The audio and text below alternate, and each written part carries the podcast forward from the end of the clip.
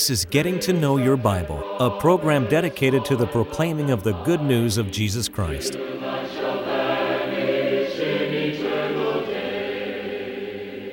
Here's Billy Lambert. Okay. And you if you slate it. Getting to know your Bible topic Amazing Grace. Speaker Billy Lambert.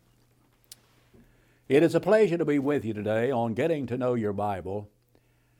And I want to welcome you today, especially if you may be watching today for the very first time. My, my mother was a godly woman. She's been with the Lord now for a number of years. And my mother was a beautiful singer. She had a beautiful alto voice. And my daughters learned to sing alto by sitting with her in worship and listening to her sing. They called her Mammy. And my mother would go around the house singing. I can recall that as a child. And one of my favorite songs to this very day is one of, was her favorite song that she would sing so frequently Amazing Grace. How sweet the sound that saved a wretch like me. I once was lost, but now I'm found. Was blind, but now I see. We want to talk about that amazing grace of God today. Please stay tuned. Now, on getting to know your Bible, we offer a free Bible correspondence course. I emphasize it's free. We're not trying to make money. I recall one night my wife was uh, manning one of the phones where we answer telephones when we were on at night. And some lady called and requested the Bible course, and she said, I'll be back in just a moment. I've got to go get my credit card. And my wife said, Why do you need your credit card? She said, To pay for the Bible course. She said, There is no charge for the course. She, the woman couldn't believe it. But this course is free, and that you might know more about the course and how you can receive it, we want to pause for just a moment. To help you in your study of the Bible, we want to send you this Bible correspondence course. This course is non denominational, it's based on the Bible, it's conducted by mail, and it's free. To receive this course, write to Getting to Know Your Bible, P.O. Box 314, Summerdale, Alabama 36580, or call toll free 1 877 711 5214. I'm going to read a passage from the book of 2 Corinthians, chapter 12, and verse 9. And he said unto me, My grace is sufficient for thee, for my strength is made perfect in weakness. Most gladly, therefore, will I rather glory in my infirmities, that the power of Christ may rest upon me. I want you to know the expression there My grace is sufficient for thee. And it is the case that the amazing grace of God Almighty is sufficient for all mankind. When, when we talk about grace, what do we really mean? When we read passages like Titus chapter 2 and verse 11. For the grace of God that brings salvation has appeared unto all men. What do we understand that to mean?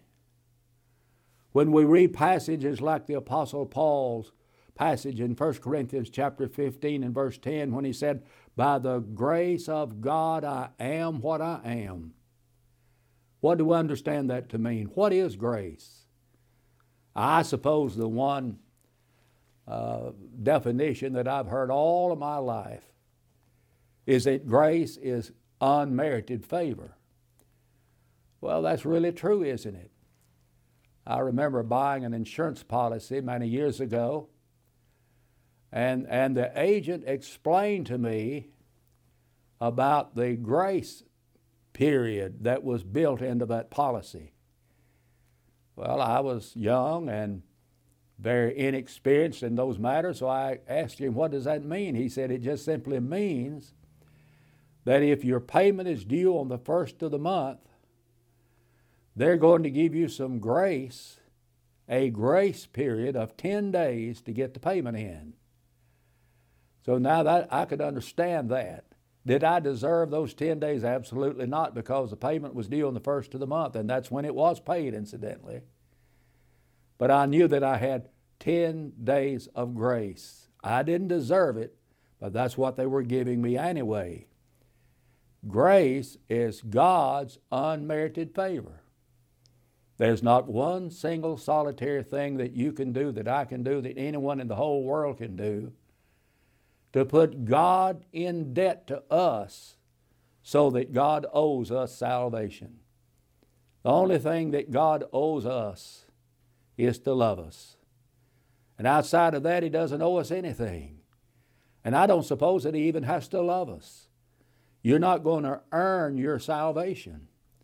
And that's not to say that there isn't something the individual must do in order to be saved by the grace of God.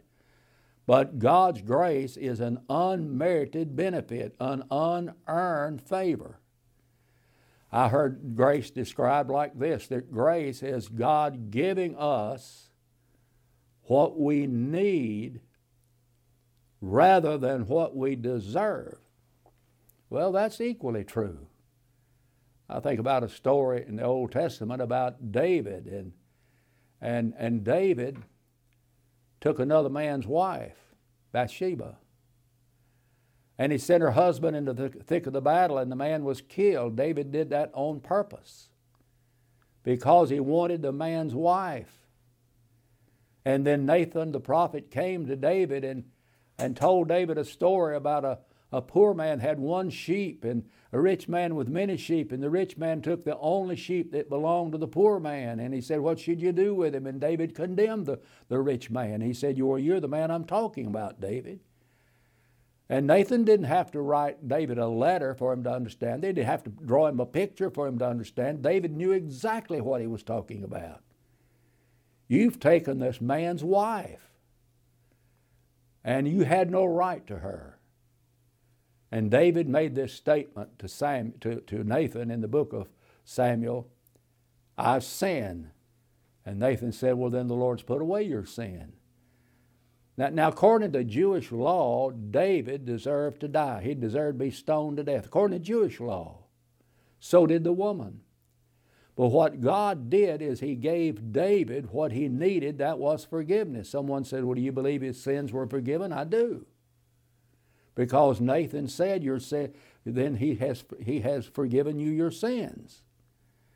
And I believe that all forgiveness of sins, even under that Jewish law, which was an inferior law to the gospel of Christ, all forgiveness of sins was contingent upon Jesus' death on the cross, according to Hebrews 9, verses 15 through 17.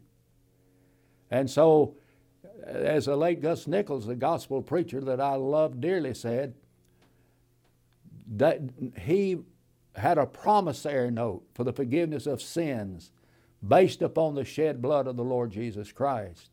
Did David earn that? No. Did he deserve that forgiveness? Absolutely not. He deserved to die. But God gave him what he needed rather than what he deserved. I think about another story in the New Testament. That's the that's, that's about the prodigal son, boy that wanted his inheritance and he went off to the far country and he wasted his substance in riotous living and the like. And then he found out he was in the hog pen feeding pigs. I mean, can you imagine? He was even eating the husk the swine did eat. And the Bible says that no man would give him anything to eat. While he was there wallowing in the mire the hog pen, he came to himself, we're told. He said, I'm going back home and I'm going to my father and I'll say, I've sinned against heaven and in your sight, and I'm no more worthy to be called your son. I want you to make me a hired servant of yours. And when he was yet a great way off, the father saw him and he ran, fell on his neck, and he kissed him, and he took his son back home. Now, question Did the son deserve to be forgiven? Did, deserve, did he deserve the father's love? No, but the father gave it to him anyway. He said, I no longer deserve to be called to be called your, my, your, my, your son. I don't deserve to be your son, absolutely. There's not a single person under the sound of my voice, and that would include me, that deserves to be called a child of God. But because of God's grace, His mercy in sending Jesus into this world, men can be saved from their sins. That's what Titus 2 and 11 is all about. The grace of God that brings salvation has appeared unto all men. And the grace of God appeared when Jesus Christ came into this world for the purpose of dying on the cross for the salvation of the whole human family. There's a passage in 2 Corinthians chapter 8 and verse 9 that's very significant. You know the grace of our Lord Jesus Christ, that though he was rich, well, how was Jesus rich? He, he was in heaven with the Father.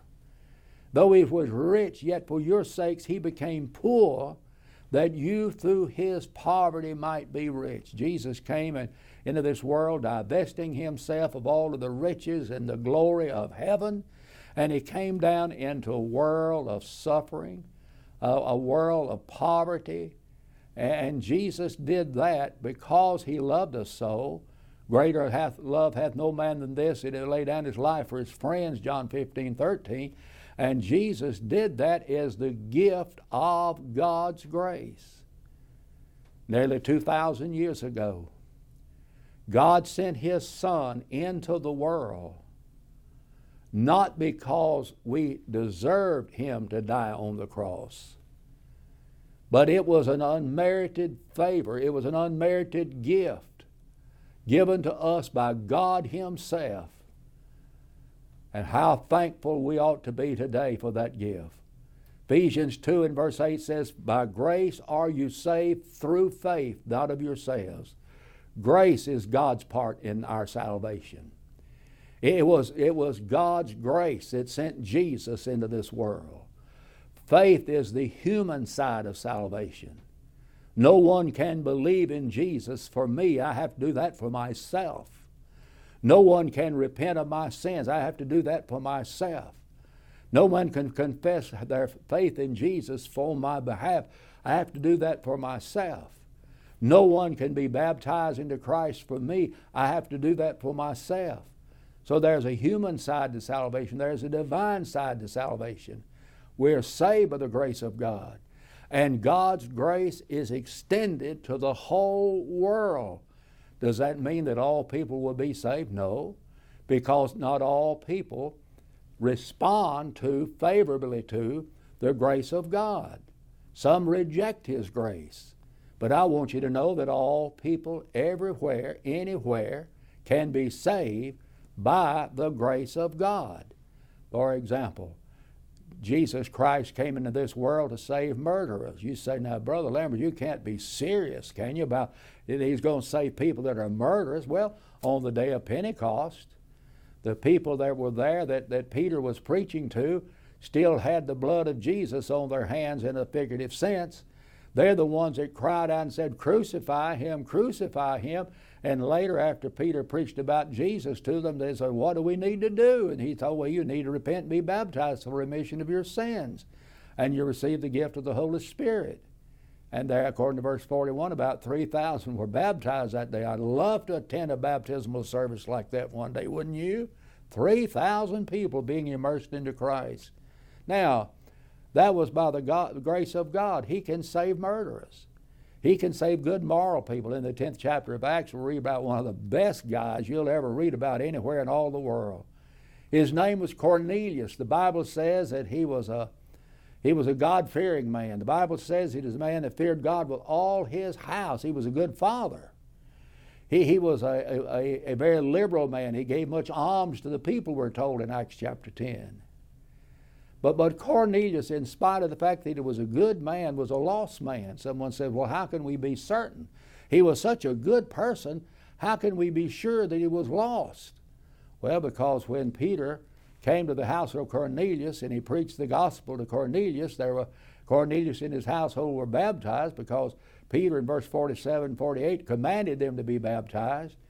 And then when Peter got home in the city of Jerusalem, his Jewish brethren called him on the carpet because he had been associating with and preaching to Gentiles. In that day, they would have nothing to do one with the other. And then Peter explained, and he began to rehearse by order the things that happened at the house of Cornelius, how Cornelius was called for him to come to his house. And he said in verse 14 to tell him words whereby he must be saved. Now, if Peter needed to tell Cornelius and his household things to do to be saved, evidently the man was unsaved. Uh, he was lost. And he was still living under the sinking ship of patriarchy. And he was not uh, he was not in a saved relationship with God at this particular point because he must obey the gospel of Christ. But Jesus died on that cross, and God sent him as an unmerited gift to good people, good moral people. And, and I rather suspect that 99.9% of the people that are watching this telecast right now are just like Cornelius. Good man, good man, pays his taxes, he's good to his family, trying to do right by his family, has a good name in the community. Why, he went down to school and joined the PTA, and he helps with Little League ball, and, and his wife helps with softball where the daughter plays, and and he's just well known. The community would think that community say that that's one of the best men in this community.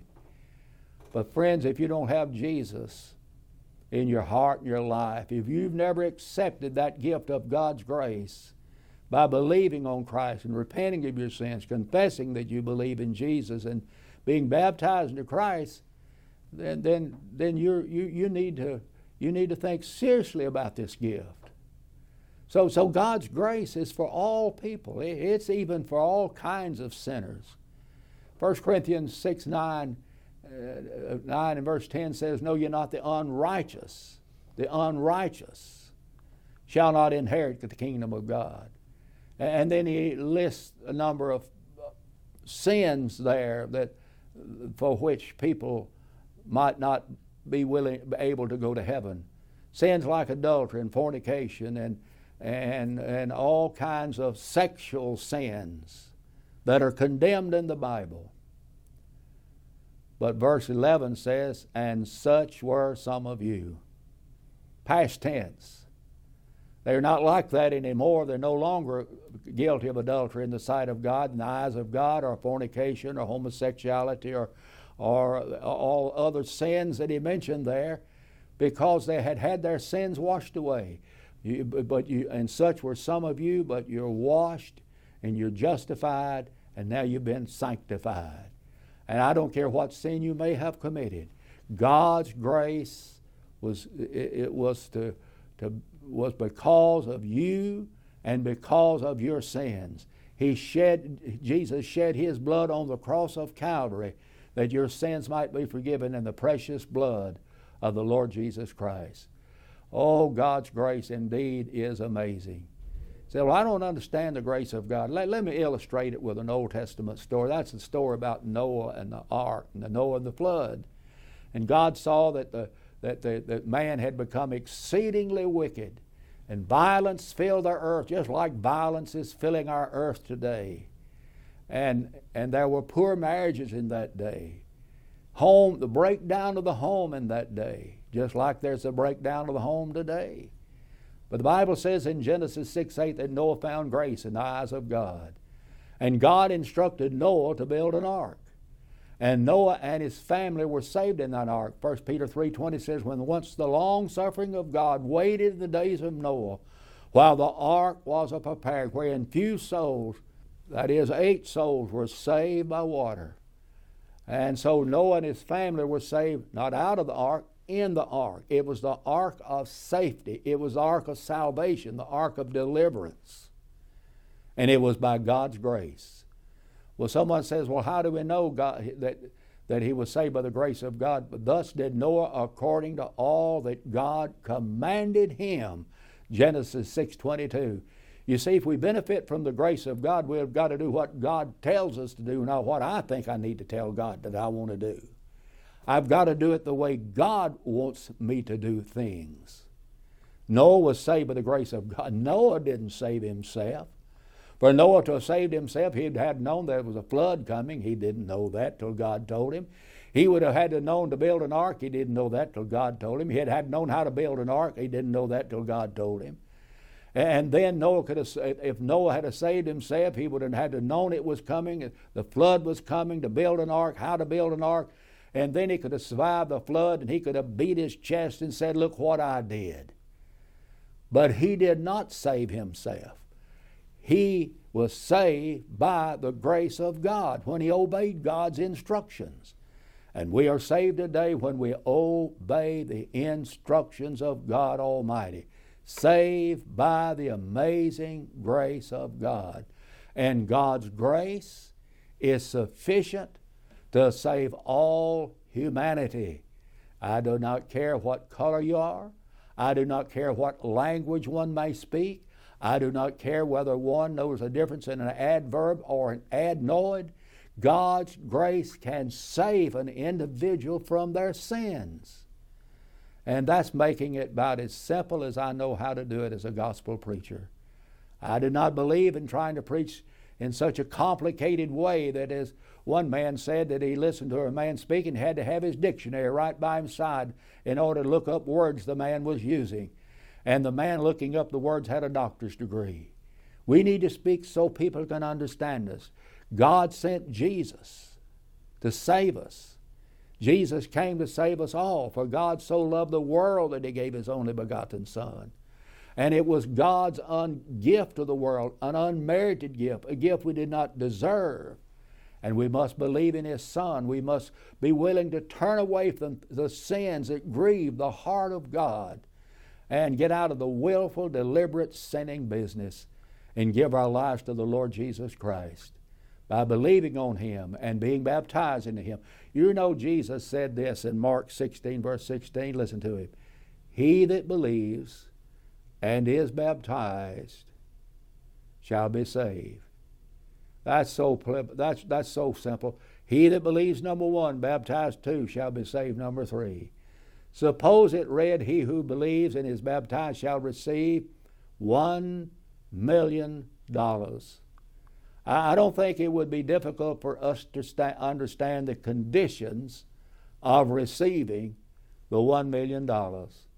We'd have to obey the gospel of Christ, which is the power of God unto salvation, Romans 1.16. And the gospel consists of facts about the death, burial, and the resurrection of Christ, 1 Corinthians 15, verses 1 to 4. And we must do what the Corinthians did in obeying the gospel. Paul told them in 1 Corinthians 15 that they had obeyed that gospel. And when we learn about what they did, we turn to the book of Acts when the church at Corinth began. And in verse 8 of that chapter, the Bible says, And many of the Corinthians, hearing, believed, and were baptized. They did just exactly what Jesus said to do. He that believes, baptized, shall be saved. Someone says, Well, what church did they join? They didn't have to worry about that because there were not all of the different churches, a multiplicity of churches that were in existence at that time. The Bible says the Lord added to the church daily those that were being saved, Acts 2.47. They were just added to the church. That's just simple historical fact. That, that they were simply added to the church by the Lord. Now let me ask you a question. Have you been saved by the grace of God? You say, Well, I believe in God. I, that wasn't my question. That wasn't. Have you been saved? by the grace? Have you accepted the, the benefits of God's precious gift, the amazing grace of God? Have, have you done anything about it? Well, he said, I've been thinking about it. Well, wh- what are you waiting on? Uh, are you waiting on a better time? There's not a better time than today, not even a better time than now. And we would urge you, we would, we would implore you with all the love I have in my heart to do something because I'm concerned about your soul. We'll be somewhere in eternity 10 million years from right now. Oh, we think about the here and now. I know all of that. I know we think just what's going on right now in our lives. But there's more to life than meets the eye. And one day we're going to be somewhere in eternity. You won't have to wear a wristwatch. You won't have to punch a clock at work any longer.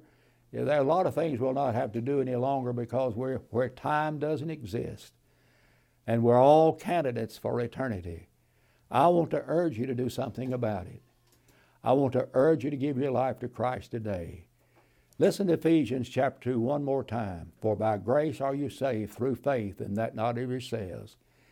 He is the author of eternal salvation unto all of those that obey him. Hebrews 5, verse 8, verse 9. Now, have you obeyed Christ? Some are saved, some are lost. That's just the way it's going to be at the judgment. And I want every person under the sound of my voice that are watching right now to be saved from their sins. That's the reason I'd encourage you to, to, to be baptized. If you'd like to be baptized for the remission of your sins, that they might be washed away, why don't you contact us? We'll have someone to call you, get in touch with you right where you live, and they will take you and baptize you into Christ. I want to urge you to visit the Church of Christ in your community. If you're not sure where it's located, you call us and we will get that information for you. Also, right now, as we come to the close of our telecast today, would you not pick up the telephone? Call for the free Bible correspondence course. And we'll send it to you as soon as possible. That's all you have to do. Just call us, or you can write to us as well. The, the address is on the screen along with the toll free number.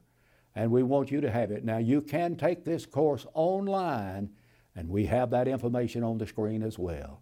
But we want you to have it because we want you to, first of all, know about the grace of God. Secondly, to see the benefits of the grace of God. And third, to enjoy the benefits of the amazing grace of God. Amazing grace, how sweet that sound. The last line of that song is when we've been there 10,000 years, bright shining as the sun. We've no less days to sing God's praise than when we first begun. And that will all be because of God's grace. I want to thank you for watching today. Until we meet again, may the Lord bless you and keep you, is my prayer. Getting to know your Bible has been presented by Churches of Christ. If you have a question about the church, or if you would like the location of a Church of Christ near you, or to receive the free Bible course, write to Getting to Know Your Bible, P.O. Box 314, Summerdale, Alabama 36580, or call 1 877 711 5214.